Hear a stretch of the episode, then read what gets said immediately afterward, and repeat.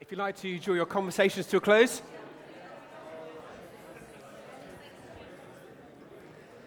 If you'd like to um, find your Bible so you'll all be ready, we'll be on in Psalm one um, and page three hundred twelve.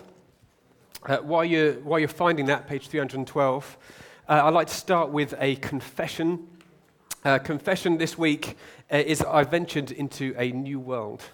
Um, it's a world that a number of people around the globe have entered into. Um, it's the world of Pokemon Go.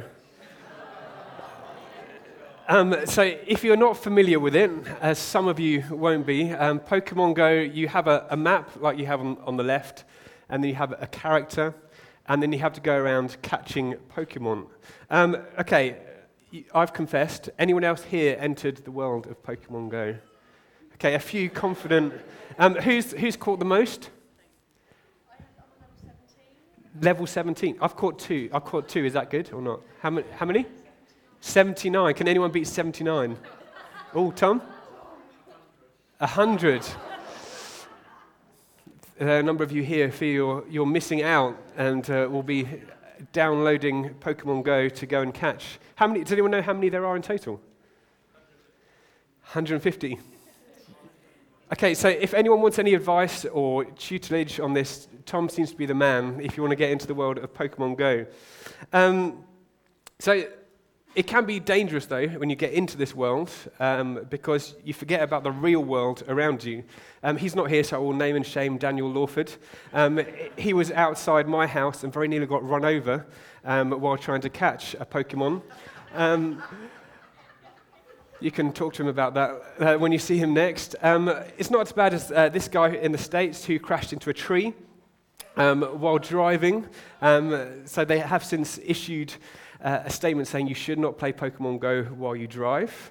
Um, you would have thought that would have been obvious, but no. Um, there's also reports from San Diego of uh, two guys who fell over a cliff because they were trying to catch Pokemon, um, and also um, this guy who was catching Pokemon while his wife was giving birth. um, so sometimes in life you have to stop and think, um, what am I doing? Why am I doing it? Is this really important? And over the summer, we're kind of a bit out of routine. There's a, Uh, a bit of an opportunity to stop, to rest, to think. And that's what I'd like us to do this morning. There's, okay, just to say there's, there's nothing wrong with Pokemon Go. That's absolutely fine. You are released to do that. Uh, but make sure that we see what is the most important things in life. So there's an opportunity to stop, to rest, and to think, how would you describe your life at the moment? How would you describe it? Are you surviving? Are you thriving? Would you say you're, you're just getting by, or would you say that life is going really well? So what we're going to do this morning is we're going to look at, at two image, images. The first one is a tree, and um, we're going to be exploring Psalm chapter one. So this is a picture of, ha- of how life with God is intended to be. We're going to read from Psalm one to explore more of this. Psalm one, page three hundred twelve, says, "Blessed is the man who walks not in the counsel of the wicked, nor stands in the way of sinners, nor sits in the seat of scoffers. But his delight is in the law of the Lord, and on his law he meditates day and night. He is like a tree planted by streams of water that yields its fruit in, se- in its season, and its leaf does not wither. In all that he does, he prospers. The wicked are not so, but are like chaff that the wind drives away. Therefore the wicked will not stand in the judgment, nor sinners in the congregation of the righteous. For the Lord knows the way of the righteous, but the way of the wicked will perish." Let's pray. Lord, we, we thank you for your presence here today. We thank you that we can come confident that you are good, confident that you are present, and confident that you love to speak to us. I pray that we would take this opportunity to stop, to reflect, and look at what you say is really important in life. And so I pray, won't you be speaking to us here today? We pray in Jesus' name. Amen. Amen. So here in Psalm chapter one, we have this picture of a tree by a stream. It's a picture of fruitfulness, of stability, of longevity, that whatever may come, whether wind, whether drought, There is strength because it is planted by a stream. It has everything that it needs to continue in life. It's a picture of being blessed and content. I wonder, this morning, is this an accurate picture of, of your life? Would you say that you feel blessed and content? Would you say that you are happy and enjoying life with God, the one who made you? Or it may be this morning that you are exploring what life with God is, is all about, wondering, is this right for me, or is it something that's irrelevant? It may be this morning that you're angry with God about something or something that's happening in your life. Or it may be that you're feeling that God is, is very distant and maybe doesn't actually really have much relevance to your life at all. So across this room, there'll be people in many different places. And what I'd like us to do as we hold this picture of the tree is to look at a second picture as well.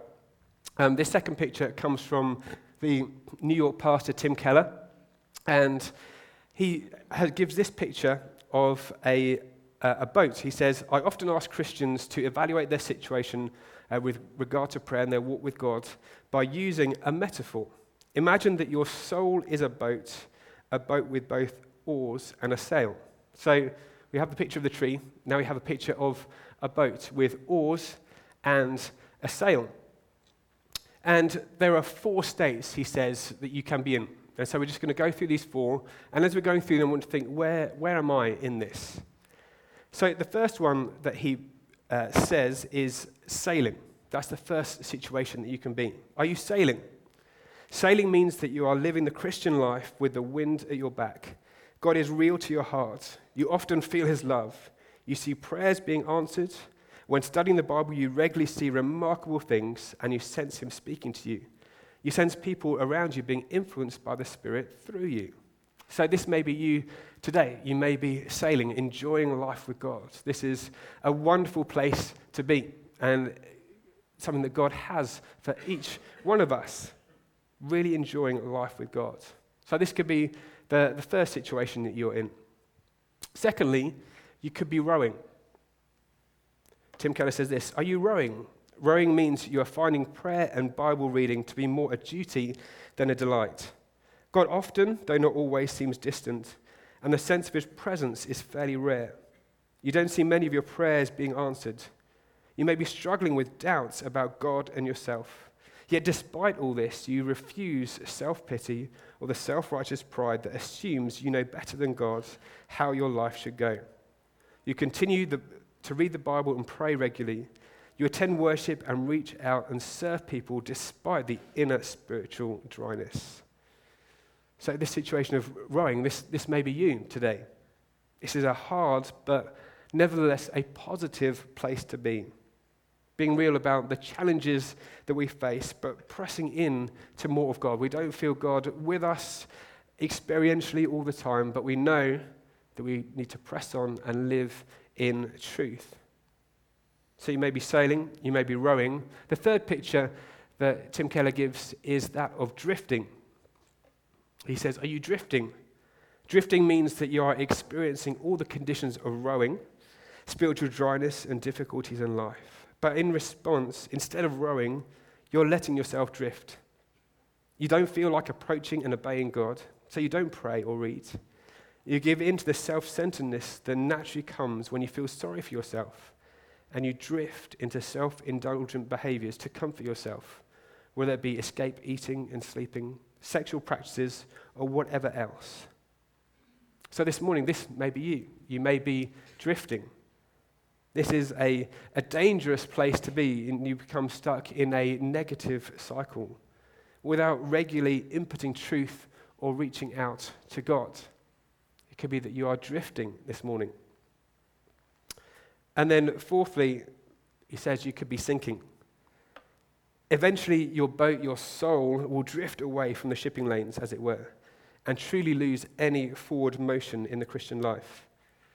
The numbness of heart can become hardness because you give in to thoughts of self-pity and resentment. If some major difficulty or trouble were to come into your life, it will be possible for you to abandon your faith and identity as a Christian altogether. This situation is, is devastating, particularly if you've known real closeness with God. Yet this is a reality in many people's lives, and this may be you today. So I'd like us to pause at this point and reflect. God calls us to life in him, to be like a, a tree planted by streams of water. He calls us to vibrancy, sailing with him. It's in that top left picture. I'd like you to, to think, where are you today? For you to honestly assess where you're at. And this isn't a, a competition, because we all know as, as Christians we should really be in the top left or maybe the top right. And we can often put up that front and think we need to say that we're actually doing okay, when it may be you're drifting or even sinking. Because the reality is that in our Christian lives, we will experience all four at some stage, more than likely. Sometimes in the same week, we will experience all four. And the reality is also that if you're not in position one, you can feel like you're failing. You can feel like, I should be up there, and there can be a sense of, of condemnation on you. This isn't true. Our aim is to be sailing, to be enjoying life with God. But rowing is still a positive place to be, just more hard work. And so our purpose today is to put in our hearts a real desire for more, to be affirmed that God wants us to know him and to enjoy him, to bring encouragement to those who are sailing this morning, to breathe life into rowers who need to have that strength to keep going, to bring conviction and to display grace for those who may be drifting or sinking. Because the good news, wherever we are in this equation, wherever we are in this picture, we need God's grace. You're never beyond the reach of God's grace, no matter how far we have gone. And we're never beyond the need of God's grace. It's so important that when we're, when we're sailing, we know it, it's not because we've got it all together. It's not because we are amazing. It all has to be down to God and enjoying him. So there's an invitation this morning, wherever you are, to press in and enjoy more of God, more of his grace, and to enjoy the God who created you. So we're going to be exploring Psalm one to help us in this, to help us, hopefully very practically, wherever we are in this situation, and for us together to be helping one another. So first of all, I'd like us to to look at um, the truth of knowing where we stand. If we turn back to the psalm, if you look at the title, so this is the very beginning of the book of Psalms, the title of this psalm in the church Bibles is The Way of the Righteous and the Wicked. The Way of the Righteous and the Wicked. And it seems, it seems quite stark, doesn't it? These two words, righteous and wicked. And often, I don't know about you, in, in daily life, you wouldn't often go up to someone and say, are you righteous or are you wicked? I don't, it doesn't naturally come up in conversation, and I think if someone come and said that to you, you think, okay, there's something a bit strange going on here. And even when you talk to people, they wouldn't describe themselves as righteous or wicked. Most people you talk to will say, I'm all right. I, I don't do too many bad things. I think I'm an okay person. We wouldn't use these terms of righteous or wicked. But verse six really gets to the heart. It says, for the Lord knows the way of the righteous, but the way of the wicked will perish. Or um, as it says in Harps Unhung, if you remember we did a series on Psalms a while ago, Harps Unhung is a, a reworking of the Psalms in, in modern poetry. I think we may have a few left on, on the bookstall. Um, in Harps Unhung, this rewriting of the Psalm says, the wicked only flounder and then they die. But the righteous rest beneath God's watchful eye. The wicked only flounder, then they die. The righteous rest beneath God's, excuse me, God's watchful eye. So there's a starkness which comes through in, in this title. There's a starkness there in that verse, that there are actually only two ways to live. There are only two ways to live, and we need to choose. With all the talk this morning of sailing or sinking, we actually need to choose to get into the boat in the first place. We need to admit that we need rescuing, and by ourselves we will drown. And this is actually hard, the soundtrack of our world, the things that come into us, is that we're just to go our own way. We're to go our own way as long as we don't harm anyone else, as long as we uh, don't cause offense to other people, then you're absolutely fine. Returning to these two words, just as most people wouldn't describe themselves as wicked, not many would say that they are righteous, because we know that we do get things wrong. We mess up. We go our own way. The truth and the reality that we see throughout the pages of Scripture is that there's actually only one good person. There's only one totally righteous person, and that is Jesus. Jesus calls us to relationship with him, but unfortunately sin and righteousness don't meet, don't mix. It's like when you have um, two magnets of the same polarity and you try and put them together, they just won't go. They keep pushing apart. It's similar with sin and righteousness. So we can only come based on the righteousness of Jesus. And this is true for every single person. There are no exceptions. We're to turn from rebellion, which here in the verses leads us to dis- leads to destruction, and turn to Jesus, to trust in him. And this leads to life. And we're to note this, this isn't just about life here and now. Sometimes we can find the winds of life are really difficult. And so the promise here is not that you turn to Jesus and then suddenly the winds die down and everything will all be plain sailing. But we can trust God that he works things out. But actually, we're looking at something bigger. We're looking at something eternal.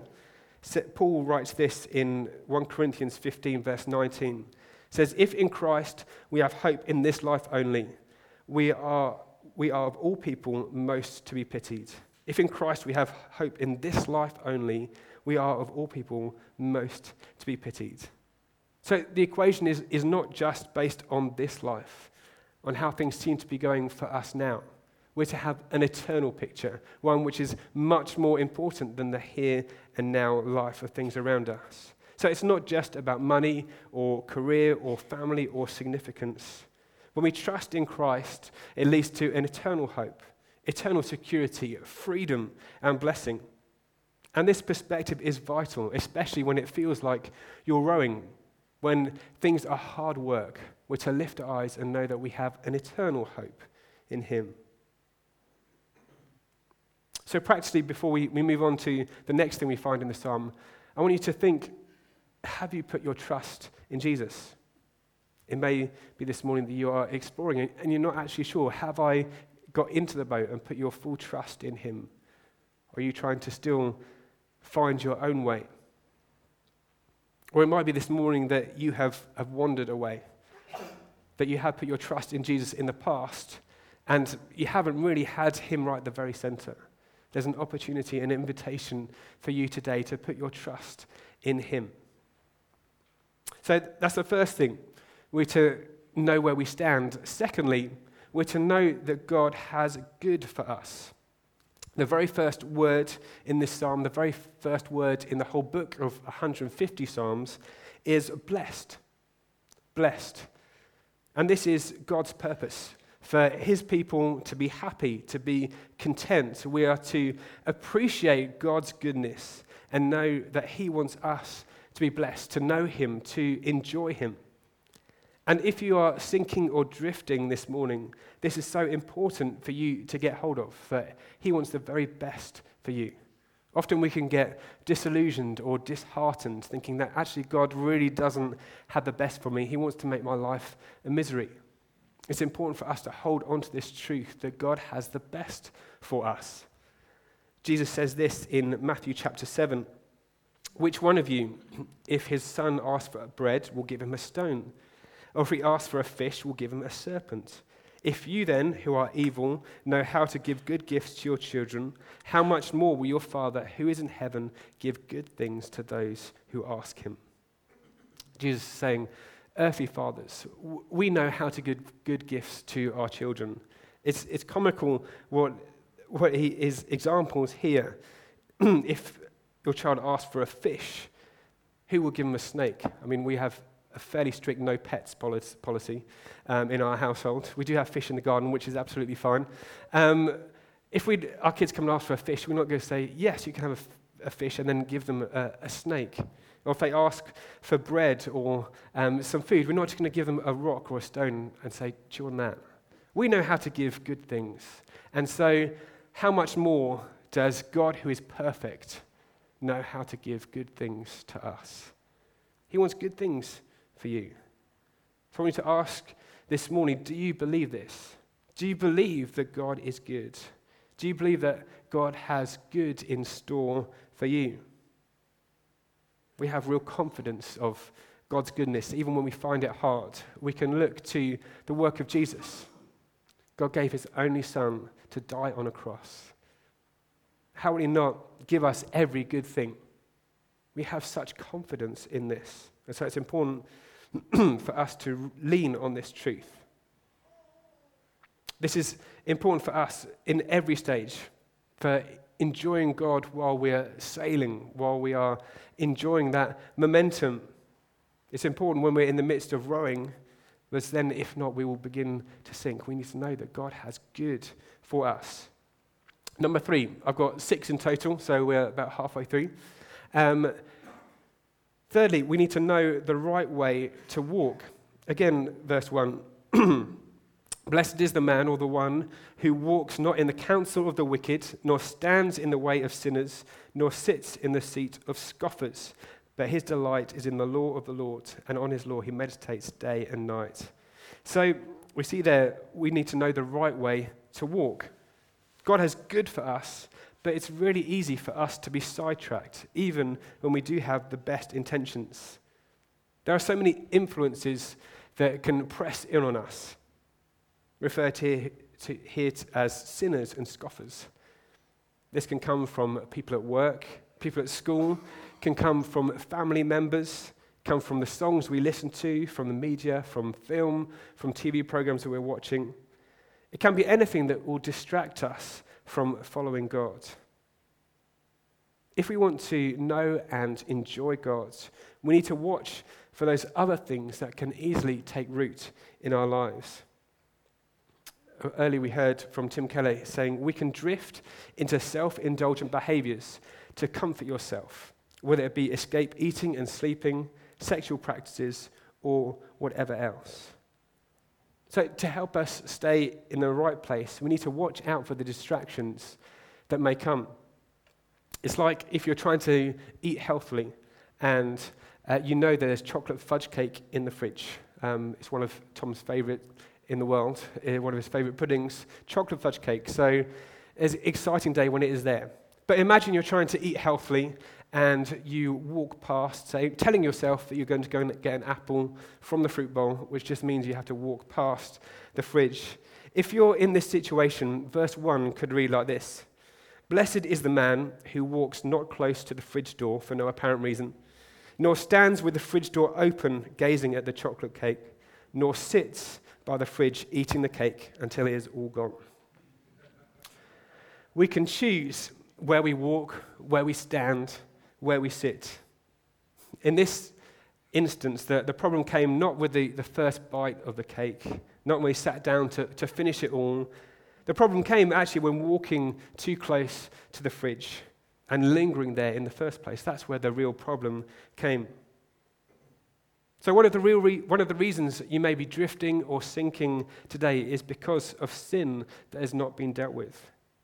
And maybe you need to confess this today and say, actually, I know this is not right. We're to know that there is free forgiveness for all who call on the name of Jesus. There's nothing too small or too big that we can't bring it to him. And God wants us to know that we can walk without condemnation, without fear. We can walk with joy. And it may be that you need to, to deal with something this morning. We'd love to have opportunity to pray with you or for you to find someone that you feel comfortable with to, to confess and work this through. Temptations can distract us, but so can the voices of others. This is an account of, of two people trying to reach Jesus. This is in Matthew chapter twenty, starting at verse thirty. It says, and behold, there were two blind men sitting by the roadside. And when they heard that Jesus was passing by, they cried out, Lord, have mercy on us, Son of David. The crowd rebuked them, telling them to be silent. But they cried out all the more, "Lord, have mercy on us, Son of David." And stopping, Jesus called them and said, "What do you want me to do for you?" They said to him, "Lord, let our eyes be opened." And Jesus in pity touched their eyes, and immediately they recovered their sight and followed him. It would have been so easy for these two men to listen to the crowd. It's so easy for us to do that. They were telling him, God's not interested in you. You need to sit down, you need to stay and be quiet. He's not interested. He's too busy. He's not powerful enough. These things can impact us as well. We need to think, who are we listening to? What is shaping our minds? We're not saying here that we should cut ourselves off. If you're a Christian here, you should only talk to Christians. You should only read Christian books. You should only listen to Christian radio stations. That is not what we're saying here. It's vitally important that we are fully engaged in the world, in the culture, building friendships, living out our lives for Jesus amongst those who don't know him. But we do need to be aware of what is going into our minds and making sure that we are putting enough truth in, that we're having enough good influence into us so we may live vibrantly amongst those who don't know Jesus. Also, it's so important that we need to be aware of temptation, of where we may drift, things that may be difficult for us. So, do you know where you are likely to be tempted? It could be a, a particular sin. It could be an influence of something or someone else that isn't helping. What can you put in place to help? And it's important in, in this sometimes um, with sin, with things that are we need to deal with. Sometimes we can get very legalistic. And so, for instance, you could be um, on that healthy eating kick and think, I'm not going to go near the chocolate cake. And you can spend your whole life thinking about not eating the chocolate cake.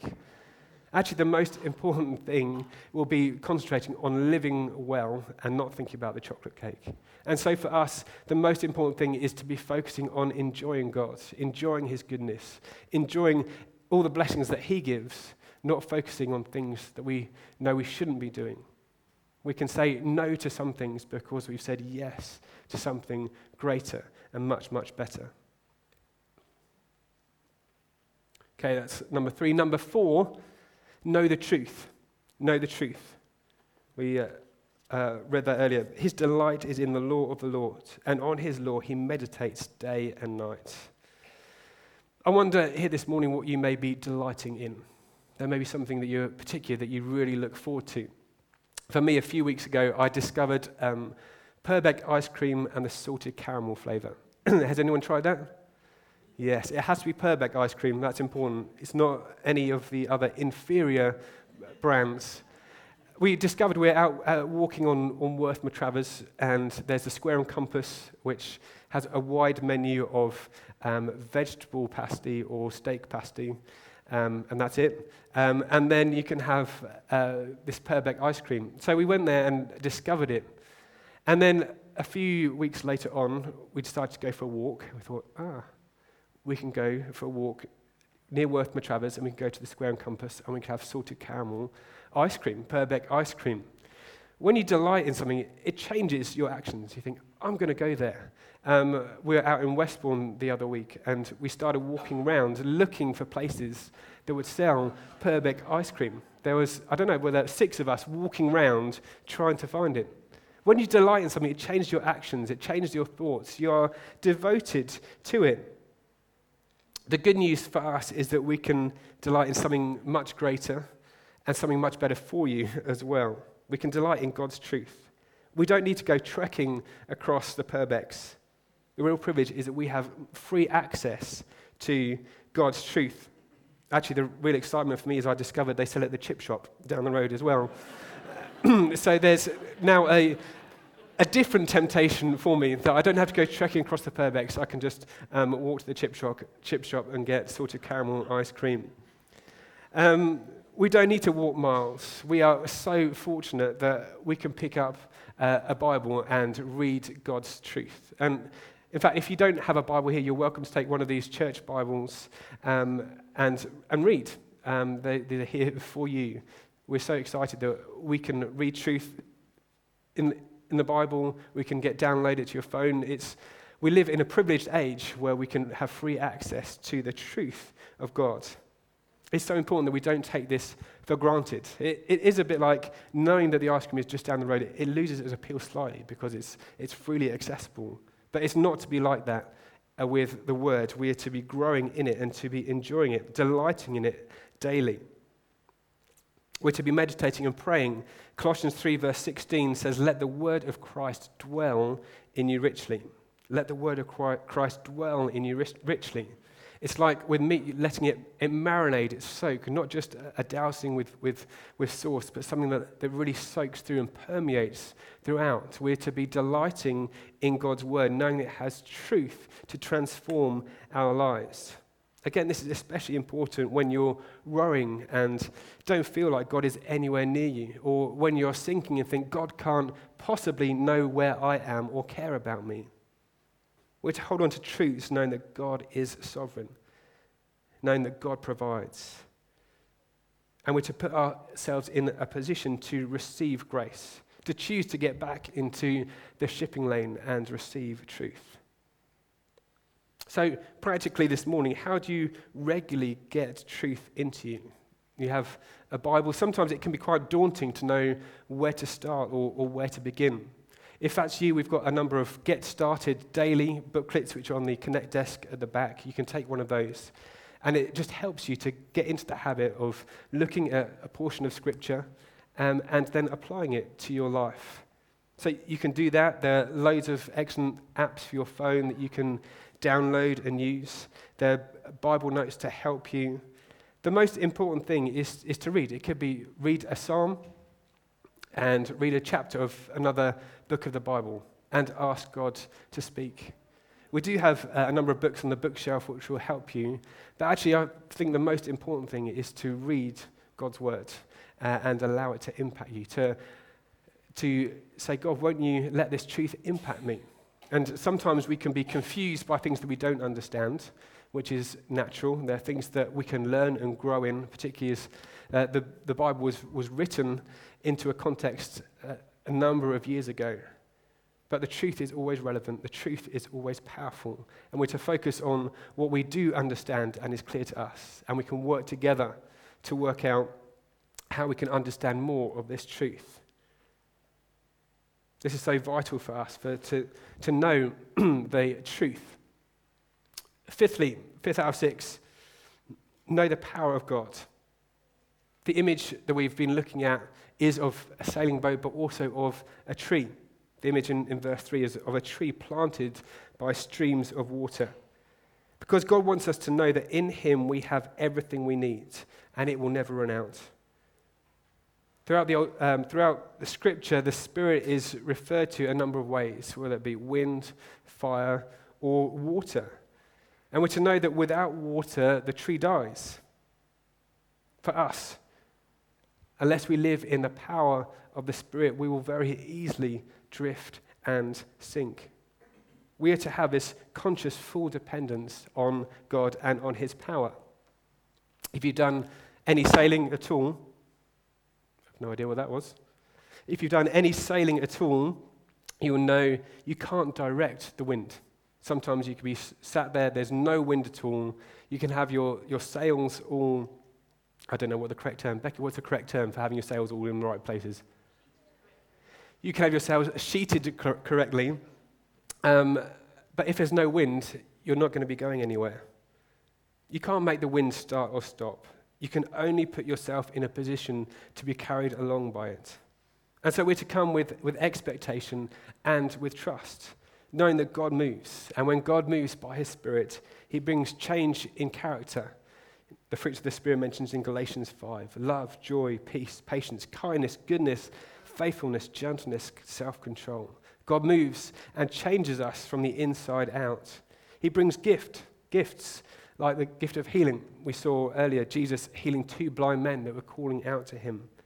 It brings gift of the prophetic, God speaking into our very situations. God brings power to live. He brings power to witness.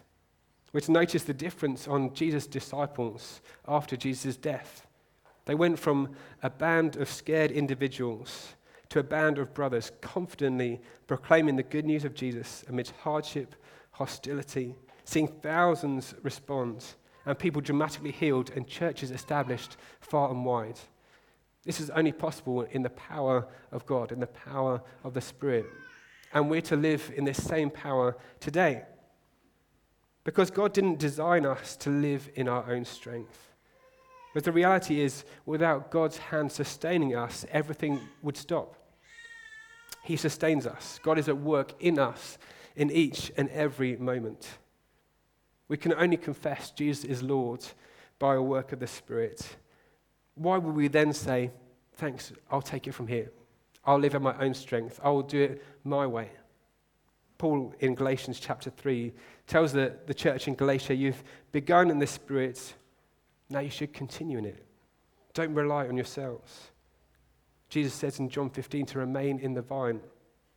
If we try and go alone, we won't be sailing. We'll start to drift or sink.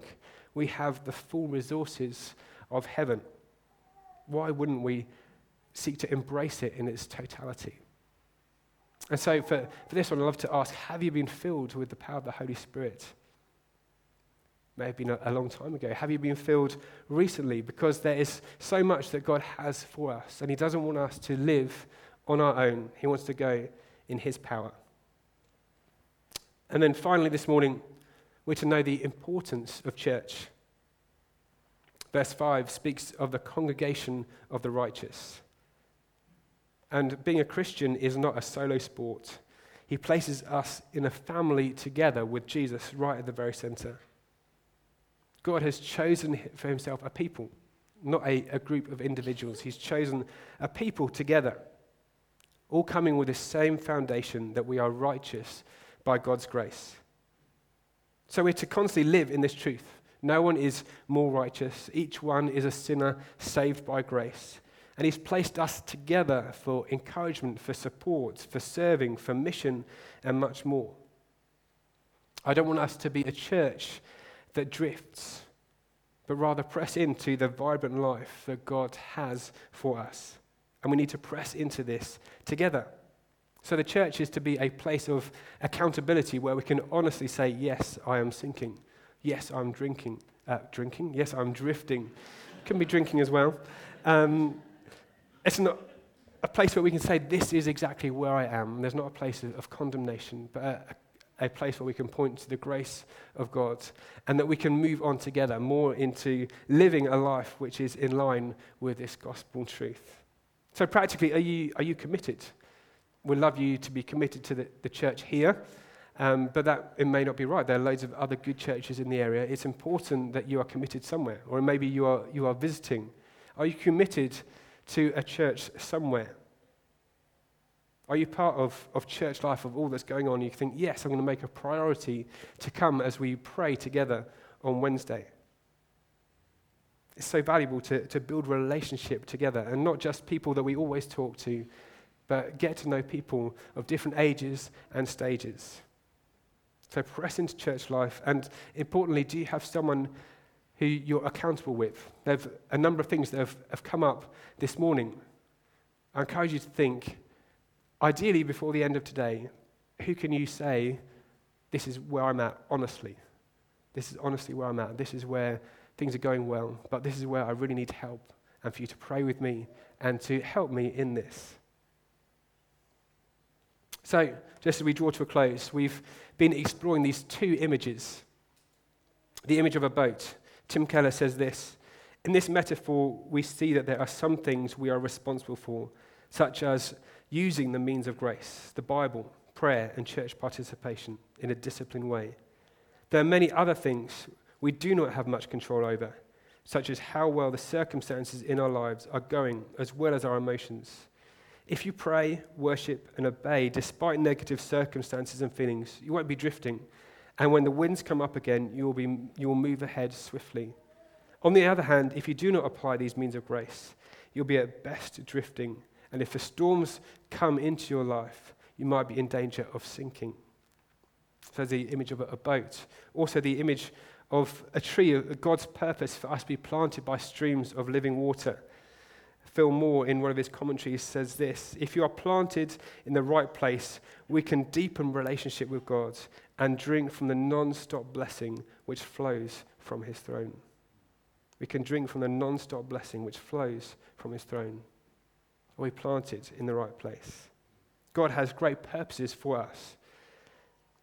And there may be areas where you need to respond this morning. So I'm just going to go through them quickly and think, yes, I need to respond there. And I encourage you, we'll have a moment to pray, but also importantly, I'd encourage you to talk about it with someone else as well, who you know and trust. So firstly, do you know, we're to know where we stand. So the question here is, have you put your trust in Jesus? Secondly, we're to know that God has good for us. And the question is, do you know, do you see God as a good, perfect Father who has the best for us? Thirdly, we're to know the right way to walk. And the question, do you know where you're likely to be tempted? What can you put in place to help? Thirdly, uh, fourthly, know the truth. Are you regularly spending time in God's word and in prayer? Number five, know the power of God. Have you been filled with the Spirit? Do you go on in the Spirit's power? And number six, know the importance of church. Are you committed to church and community life? I'd love us to, to pray, so can I invite you to stand? You guys are, can I come back, back up? We'll worship in a moment.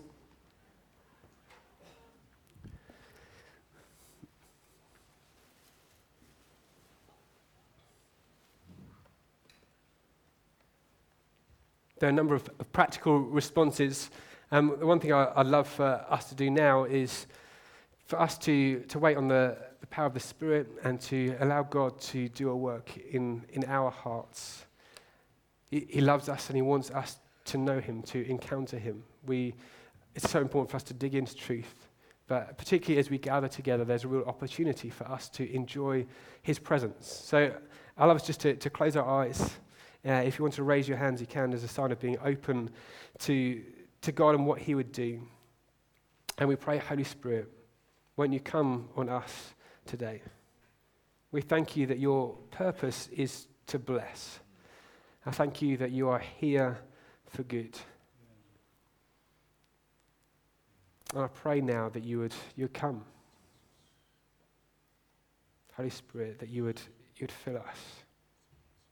I pray that you would speak into the situations where we are and that you would draw us on. Lord, I thank you that your grace is sufficient for whichever situation we are in and that you have more for us to enjoy of you.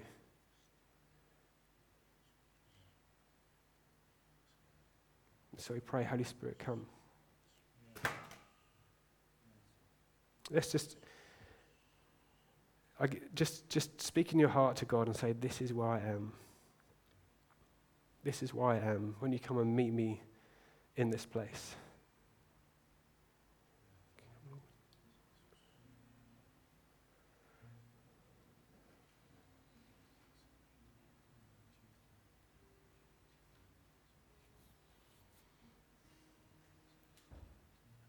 Come, Lord. Come, Holy Spirit.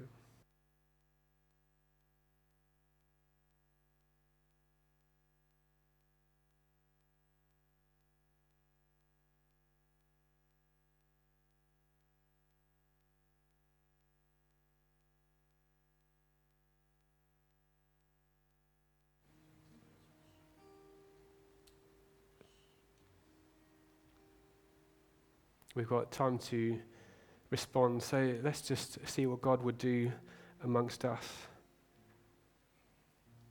Phil's going to lead us in song. Um, we've got ten minutes or so, so um, we have communion. We, this is uh, a place where we can come and rest on that truth that Jesus gave his life for us and that he has good for us. So over the next ten minutes, come and whenever you're ready, come and take bread and wine. It may be an opportunity for you here to say, yes, I'm going to put my trust in Jesus, to know where, where we stand. If you're doing that for the, the first time or maybe a, a recommitment, we'd love to pray with you as well. We'll also have people ready, willing to, to pray. Maybe some something that's come up that you think, I need to, I need to do something about this. I need to talk to someone. I don't know who to talk to. We'd love to, to pray with you in this as well. So, Lord, we, we thank you for your abundant grace here today. I pray that we would grab hold of all that you have for us. Lord, I thank you that your purpose is for good. Your purpose is for us to be knowing life and vibrancy in you. And I pray you come now as we respond, as we give our, our hearts to you. Lord, be at work in us, we pray. Amen.